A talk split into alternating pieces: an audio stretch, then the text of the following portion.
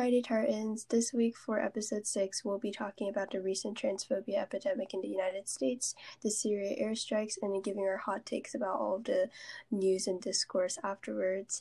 And we will also be interviewing the Tartan Shield's news and pursuit page editor, Jon Trujillo, who is started his own page, and we just wanted to kind of advertise it and, you know, ask him how he thought of the idea. This week's episode's timestamps are on Instagram at Crystal Claire Show, and also be sure to apply to journalism if you want to help us and the Tartan Shield out next year. If you want to apply to journalism, you can talk to your English teacher or email Jeff Dubransky.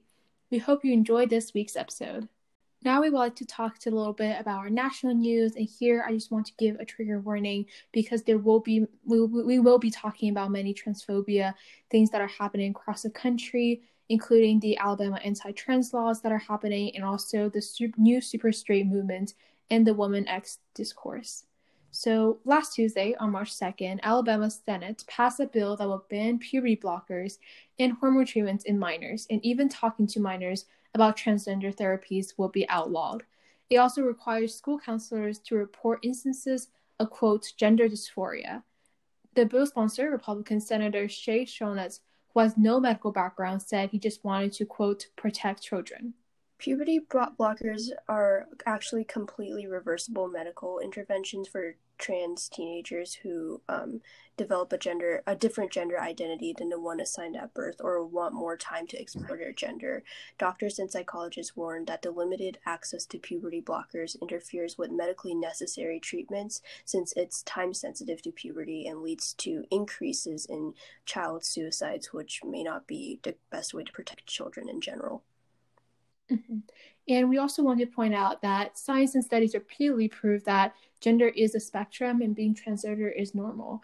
The claim that, quote, transgender people will regret transitioning is not proven at all. And actually, according to Cornell University, 52 out of 56 studies indicate that transitioning has a positive impact on the mental health of transgender people, and only four indicated that it has mixed or no results, and none indicated that gender transitioning has negative results. Cut. Um, can I give me one second? I'm gonna find a suicide hotline and then say it right now, so in case anyone mm-hmm. needs it. Yeah. Okay. Um, three, two, one. We know this. T- um, wait. I'm gonna cut. No, I'm just gonna say at the end of all everything because we have more transphobia to cover, unfortunately. Yeah. Okay. Um. Oh God, I didn't highlight this. Um.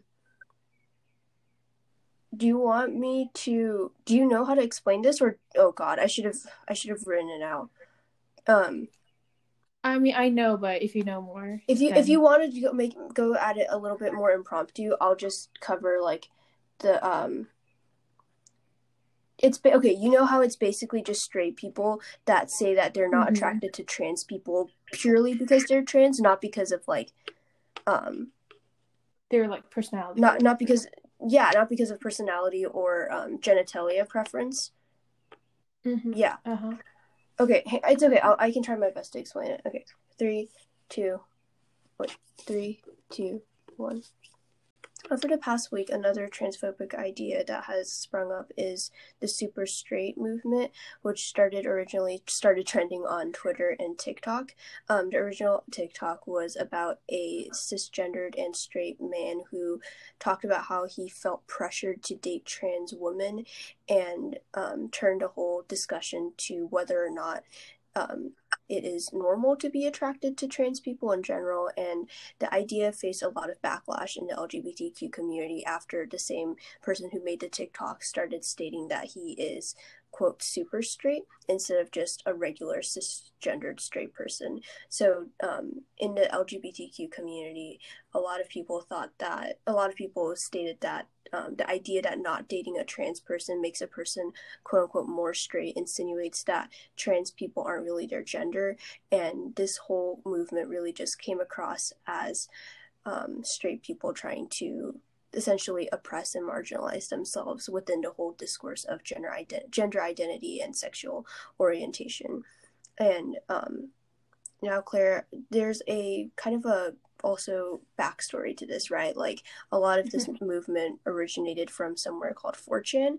4chan is essentially a quote unquote free speech platform with very little moderation, leading to many internet uh, internet people that have more extremist ideologies on the right mainly to talk about um, planning neo-Nazi activities. White nationalist groups, the Proud Boys, have made channels on there before moving to um, other places like Parler.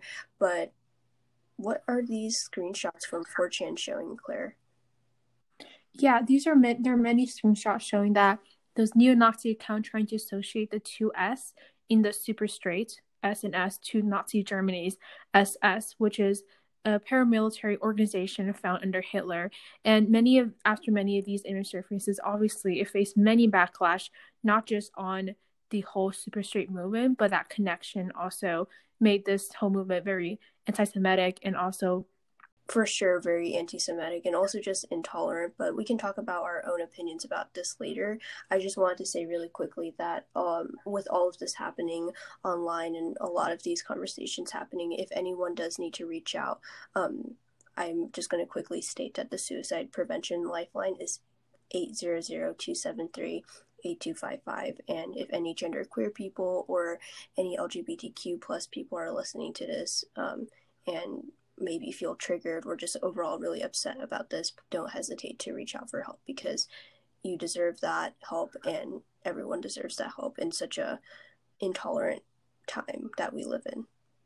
Now, going on to our international news for the week, we understand that the Syria airstrike happened last week, but last week we were also covering just the um, spike in anti Asian hate crimes. But we still wanted to go back to this because it was a pretty significant event and actually the um, first military action uh, that was done under President Biden that we know of. So basically, on February 26, the U.S. military carried out airstrikes in Syria targeting Iranian backed militias.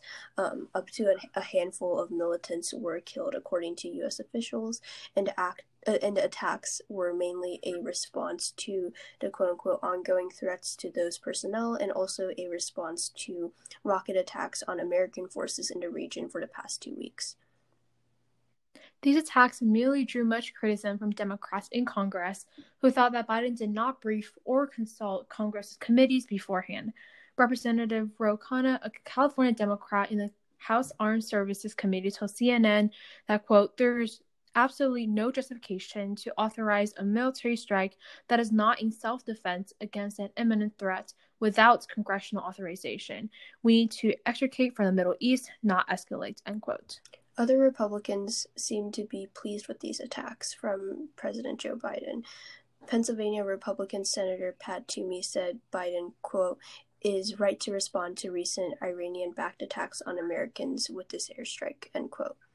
Although we'd love to dive into the complexities that lie between the whole US Syrian and also US Iranian relations, we think it's also just really important to note for now that um, Syrian president, although a lot of particularly young people are opposed to this um, airstrike, it is good to note that Syrian President Bashar al Assad has been criticized for leading a brutal dictatorship over Syria for the past two years.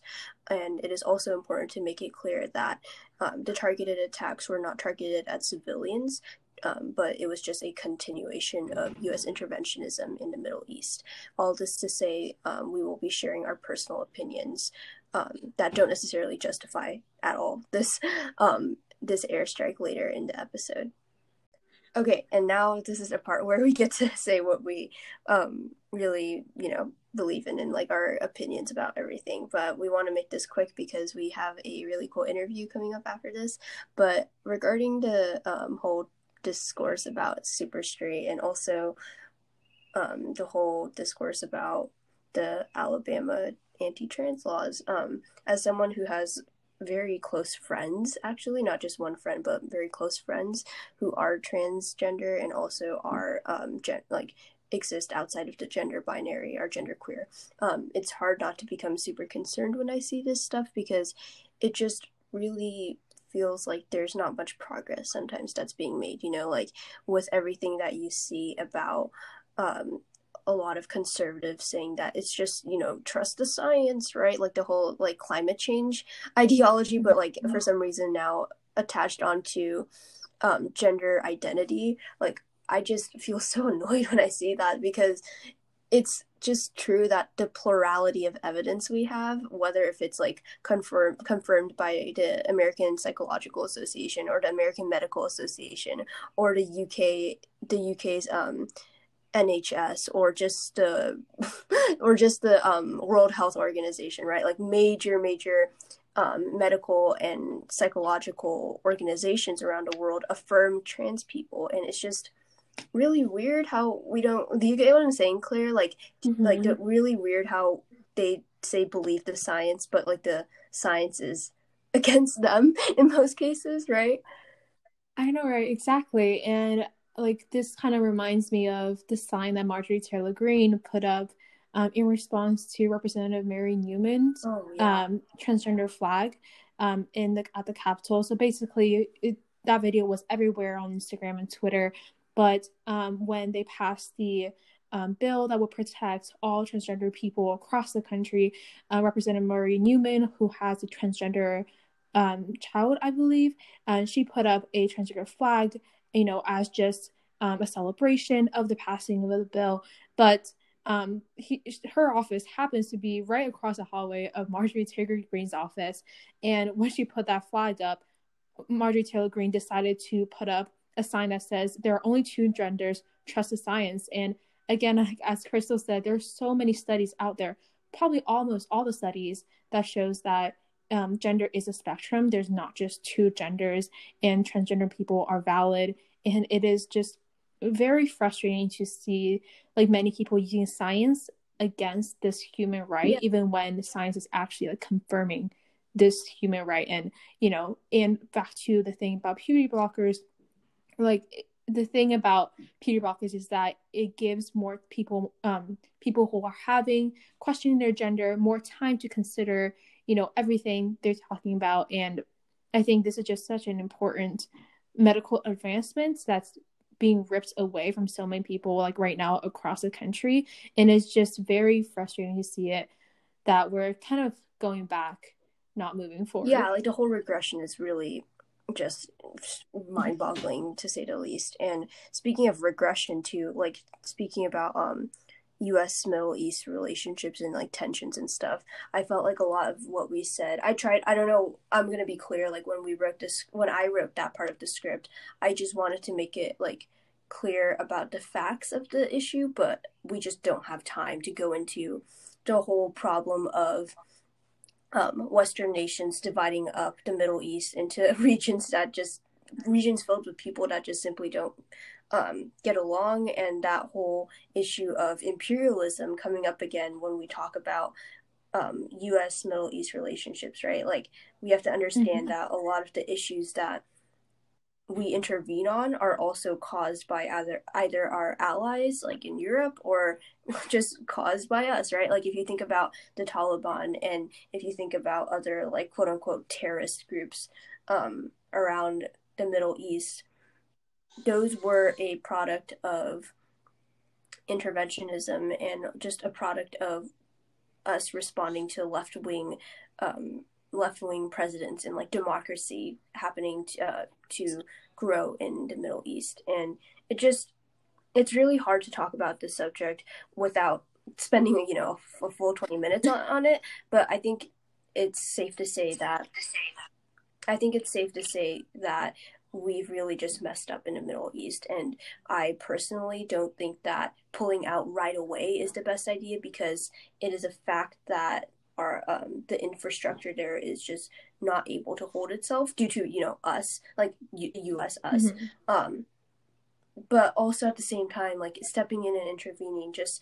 creates more of a pl- problem where like young people there just end up resenting both their own government like assad and also resenting the united states right and then that it's just there's no real solution unfortunately to this besides real mm-hmm. like diplomacy and like negotiations between both sides and like careful execution of um, foreign policy relations. But it's yeah, it's complicated and it's messed up and we hope if you're listening to this part of the podcast that um, you can go educate yourself a little bit about it. We don't. We might do like. I, I'm thinking about maybe doing a more like informative historical like episode about it soon, but it's definitely a lot to think about, especially when we live in the United States, where the news is very centered on um on like how they negatively they being like the group that we may have like airstriked or attacked negatively affect our troops instead of how in the past we've uh, just destroyed any infrastructure of democracy that they've upheld for any amount of time. But yeah. You have anything to add? For sure. yeah for sure. I mean i agree with everything that you said and a lot of people justifying the airstrikes against the middle east now kind of don't like understand the historical part of it but then i do see like both sides of the issue is that there are many aggressive movements in the middle east um, towards the american troops. However that still doesn't justify just bombing whenever we want to. And i definitely agree that this has to be solved without war. I feel like the war has been going on for years and years and we haven't seen any really tangible results that will really stabilize the middle east. And I do think that diplomacy is going to play a key part in this. But then again, I feel like the United States um, and the Western world have lost the trust of those in the Middle East, especially the civilians who have mm-hmm. seen their countries like literally um, torn apart, right? Yeah, torn apart um, by Western influences and United States influences throughout history. So I think that diplomacy should be the way, but I don't know, or I don't even know anyone knows if it's really going to work out with the very thin line that we're walking here. So, yeah, and then going back to the historical kind of context, I think I, you know, if you read, there are many coups actually structured by the backed by the American military in order to use that to our mm-hmm. advantage. Mm-hmm. And reading about it is just problematic on so many ways. The fact that we blame the Middle East for being quote unquote backwards is that we perpetrated that backward movement. Yeah. You know, they were going forward. Like in the 1900s, if you look at these, many of these countries are actually thriving. The scientific advancements are like incredible, and then yet Western civilization decided to, you know, intervene and use that to our advantage, like yeah. in so many years, like for centuries, really. And it's just, you know, a very difficult situation that we started, and then now we had to end it but then we don't know how to end it without starting another yeah, war. exactly. I agree, and it's a sad thing to see from uh, not you know from a very privileged uh, American perspective. Mm-hmm. It's still and a, a, perspective that you know understands it all. I I can't compare that to what it's like to be in the Middle East right now, being fearing like the American government and your own government. You know, so yeah, mm-hmm. it's a lot to cover and thank you to anyone who's listening to our little hot takes on this. And now we're going to go to our community interview. Yeah, so joining us today is Jon, and Jon is part of our journalism team. And honestly, I think one of the first journalism people I met when I first when I joined um, journalism this year. And I'm gonna let Jon introduce himself first, but we're mainly gonna talk about his um, page that he created for our school newspaper. And yeah, but go ahead, Jon. If you want to introduce yourself, go for it. All right. Hi, I'm, Jon Trujillo, obviously. And uh, for journalism, I'm the news and pursuit editor. Um, a little bit about myself. I'm like the average nerd. I'm I'm smart. I play video games. I watch anime. But uh, I like to say that I'm a little different, just because you know I'm friendly and most nerds are not.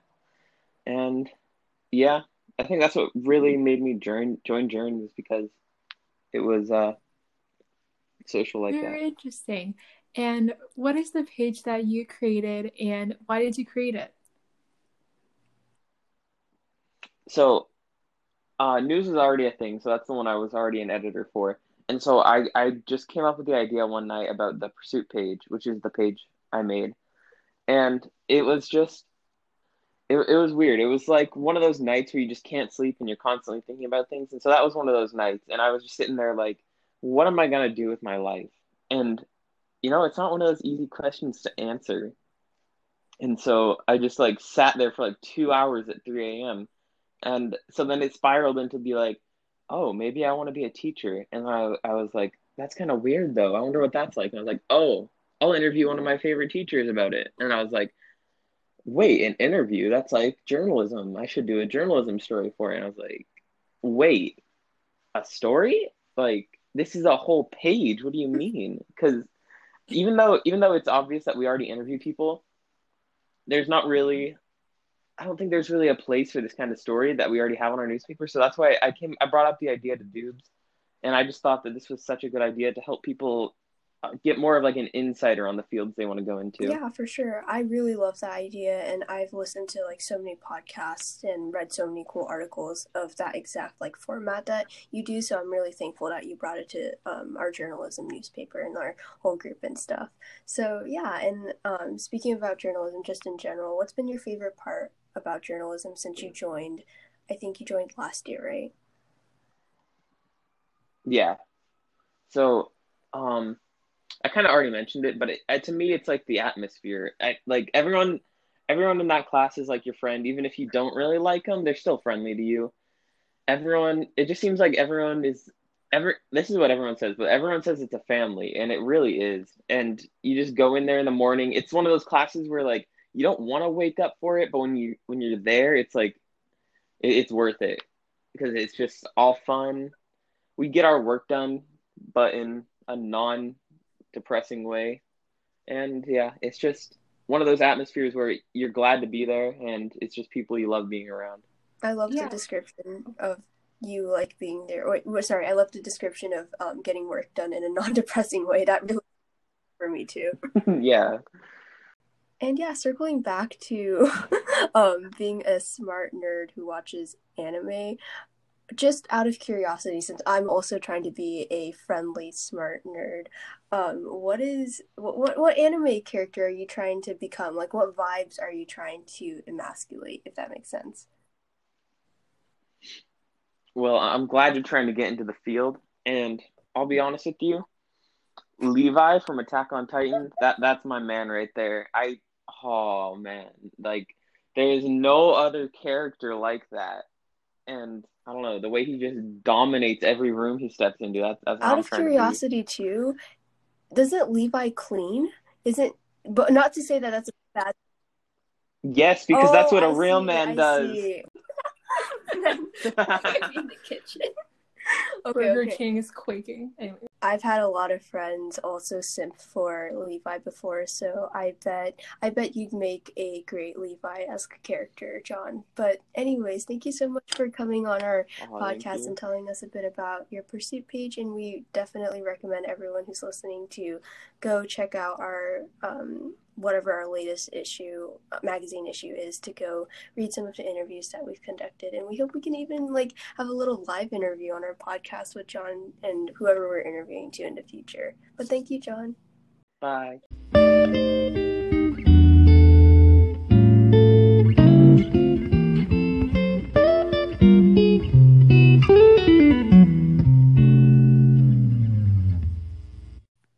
Crystal Claire Show is a podcast by the Glendora Tartan Shield at Glendora High School and is hosted by Crystal Wadado and Claire Liu. Special thanks to everyone in our journalism class. This specific Q&A was produced and edited by Crystal and Claire. If you would like to check out the Tartan Shield stories and newspaper, you can head to our website, tartanshield.com. Our Instagram page is at GHS Tartan Shield, and our Twitter is at Tartan Shield. If you would like to submit a topic that you'd like us to cover or contact us in any way, you can fill out our Google form in the biography of our Instagram page. Thank you all for listening to this week's episode. We'll see you next Friday at 8 a.m.